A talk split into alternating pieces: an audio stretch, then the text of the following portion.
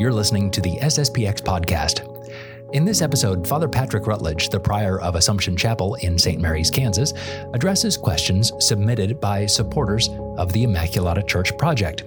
Father Rutledge previously appeared on this podcast talking about the project back in March of 2020.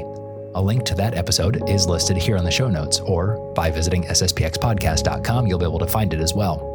This podcast is audio taken from a video released on October 7th entitled 13 Questions in 13 Minutes, which can be found here in the show notes, on social media, and as well on the project's website, anewimmaculata.org. Some questions include When will the church be completed? Does the $30 million budget cover everything, including the pews, the altar, and all the furnishings? Will there be a real pipe organ installed? Father Rutledge answers all these questions in this episode of the SSPX podcast. And as well, there is a short snippet at the end of an Archbishop Lefebvre giving a sermon in St. Mary's in the 1980s. Please enjoy this podcast episode 13 Questions in 13 Minutes here on the SSPX podcast.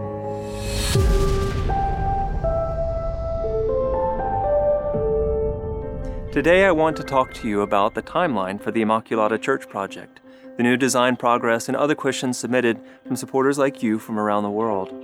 But first, I wanted to thank you all for your continued interest, generosity, and support of the project. We've been experiencing overwhelming positivity, progress, and growing exposure.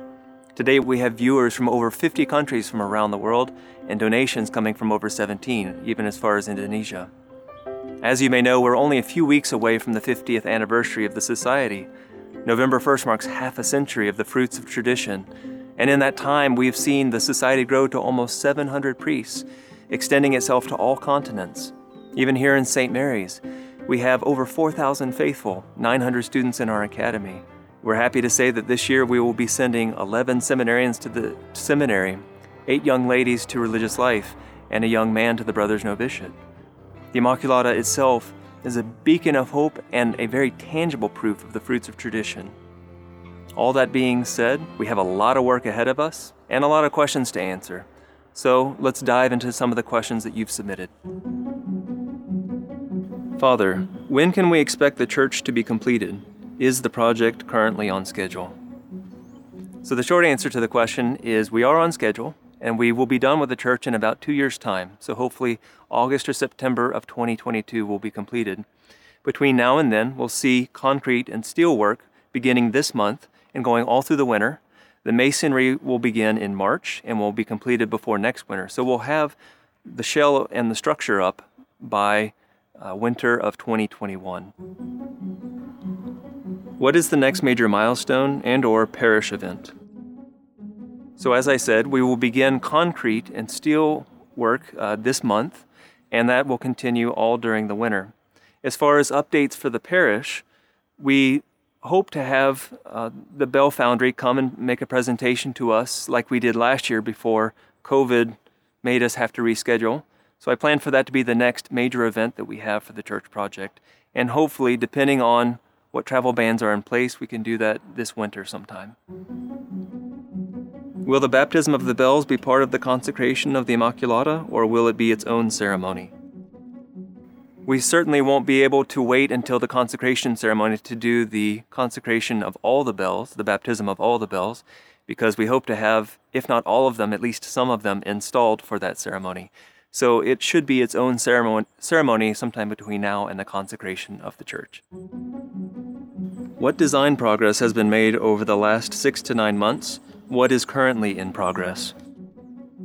So, over the last six to nine months, We've been doing a lot of detail work on some of the interior, a lot of discussions about um, the chapels upstairs, the baptistry, details of where things will be placed, details of where the relics will go, and what the altars will be named, who they will be named after. It's been a lot of detail work that we've been discussing in regular meetings throughout the last year or so. We still have a lot more work to do on that, but even discussions about the basement, the classrooms, audiovisual needs, all these kinds of things are things that we've been discussing. As far as the interior design of the church, we've been making a lot of progress uh, in, in that area as well. In the last few months, we have hired a liturgical painter who has been giving us some very beautiful renderings of what the interior of the church could look like. And that has been a starting point for us to make other decisions about types and colors of stone that we will use, what kinds of windows will go in the church, and other questions like that. Can you please talk about the extra chapels? So you can find some of the answers to these questions in our floor plan series. Especially, we did one article uh, specifically dedicated to the side chapels. But to answer your question here and now, we will have five side chapels in the Immaculata. Of course, the main altar is dedicated to Our Lady, to the Immaculata. Then on the Gospel side, next to the sanctuary, will be the Sacred Heart Chapel, and the St. Pius X Chapel will be on the Epistle side. Both of those will be large enough to accommodate about 50 people. Then back in the nave, on the, on the Gospel side, we will have a side altar dedicated to Our Lady of Guadalupe, and on the Epistle side, an altar dedicated to St. Joseph. Then finally, in the very back of the church, across the church from the baptistry, we will have our relic chapel, and in that same chapel, we will place Our Lady of Sorrows, our current Our Lady of Sorrows statue. It'll be the Regina Martyrum chapel, where she, the Mother of Sorrows, the Queen of Martyrs, will reside with the relics of the martyrs. Is the church being designed with handicap accessible areas? If so, can you explain? So, we certainly took into consideration uh, any handicapped parishioners or visitors when we made the designs for the church. There are certainly ramps that go up into the church. There's an elevator that will allow uh, any handicapped faithful to access all floors. But even in the church itself, we took the strategy of designing locations for handicapped people to be placed so that they there are some spots where they can have a good view of the altar. If they don't want to be so far up front, we have spots for them farther back and, and even in the very back of the church if they wish. But we've also designed it so that they can have a seat next to them for their spouse or caretaker to sit with them. Can you talk to the geographical changes that will occur to the current site once the project is complete? Once the church is complete, there will be some site changes to what we're used to up by the cemetery and the church. That walking path that goes along 2nd Street will be paved. There will be pedestrian entrances into the church property from 2nd Street and um, anywhere where there's an entranceway. Also, going into the cemetery, there will be a roadway and a walkway. We will demark the cemetery uh, from the church property by a fence and some other shrubs and things like that eventually.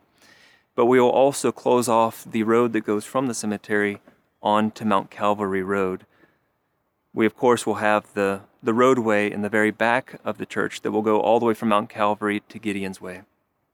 Also, uh, with the retention pond that the city has planned for our property, the current church location and site plan won't affect that project at all. Uh, the two properties do not overlap. Is there a real pipe organ being installed immediately upon completing the project? We have had a lot of questions about whether or not we will have a pipe organ in the church. This kind of church definitely deserves a pipe organ. We have a certain number budgeted for an organ in the church. In fact, we'll have two organs in the church. We will have one for the choir loft for Sunday masses and larger ceremonies where the church is full.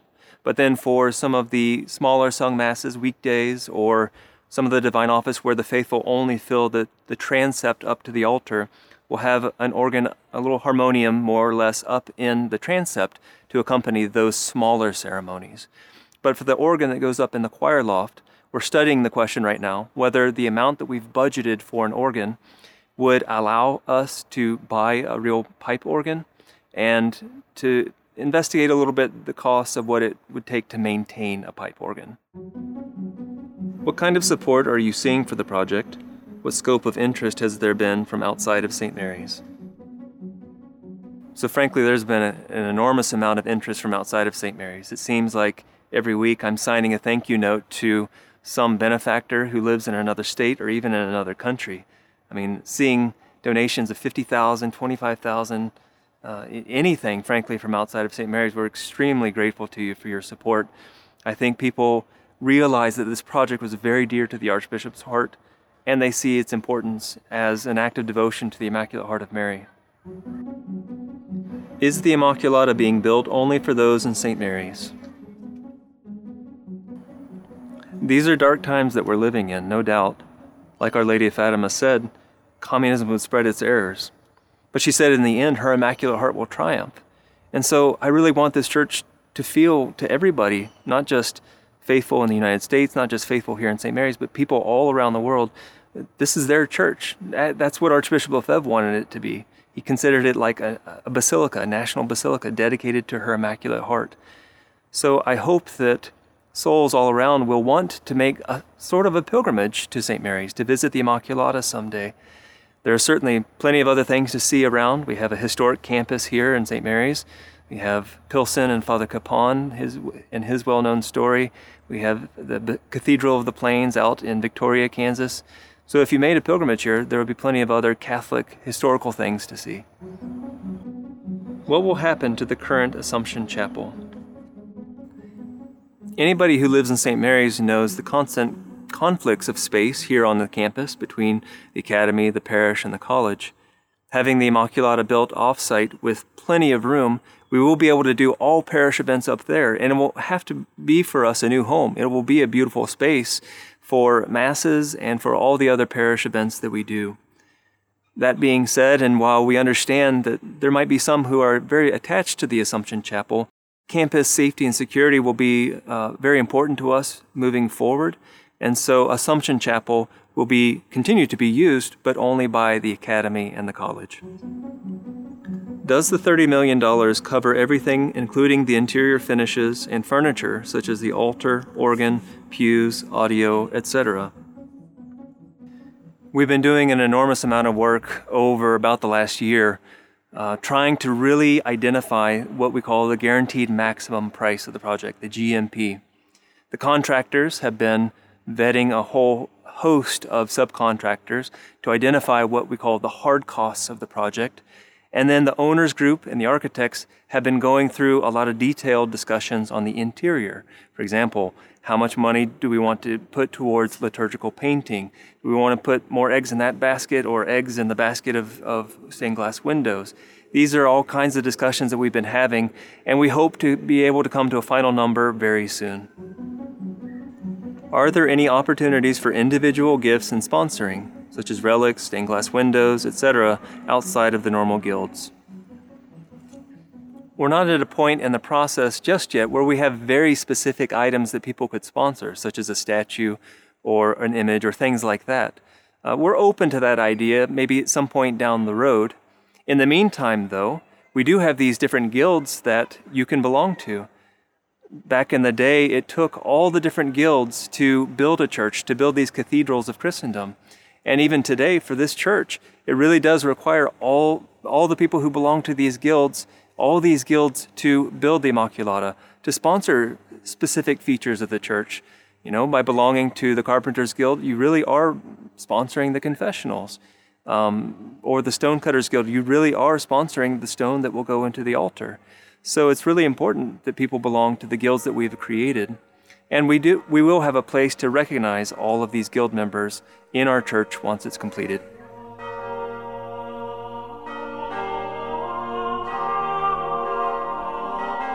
Many people know Saint Mary, this place in the center of America. It was a very good place to continue the church, Catholic Church, to maintain the true doctrine and the true faith and the true sacrifice of the Mass. You are under the protection of the Blessed Virgin Mary, Mother of God, our beloved Mother.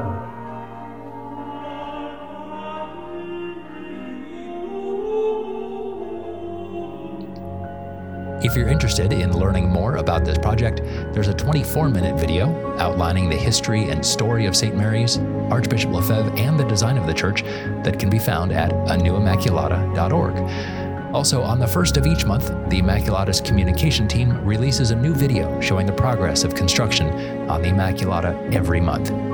To support this project, please visit anewimmaculata.org/donate.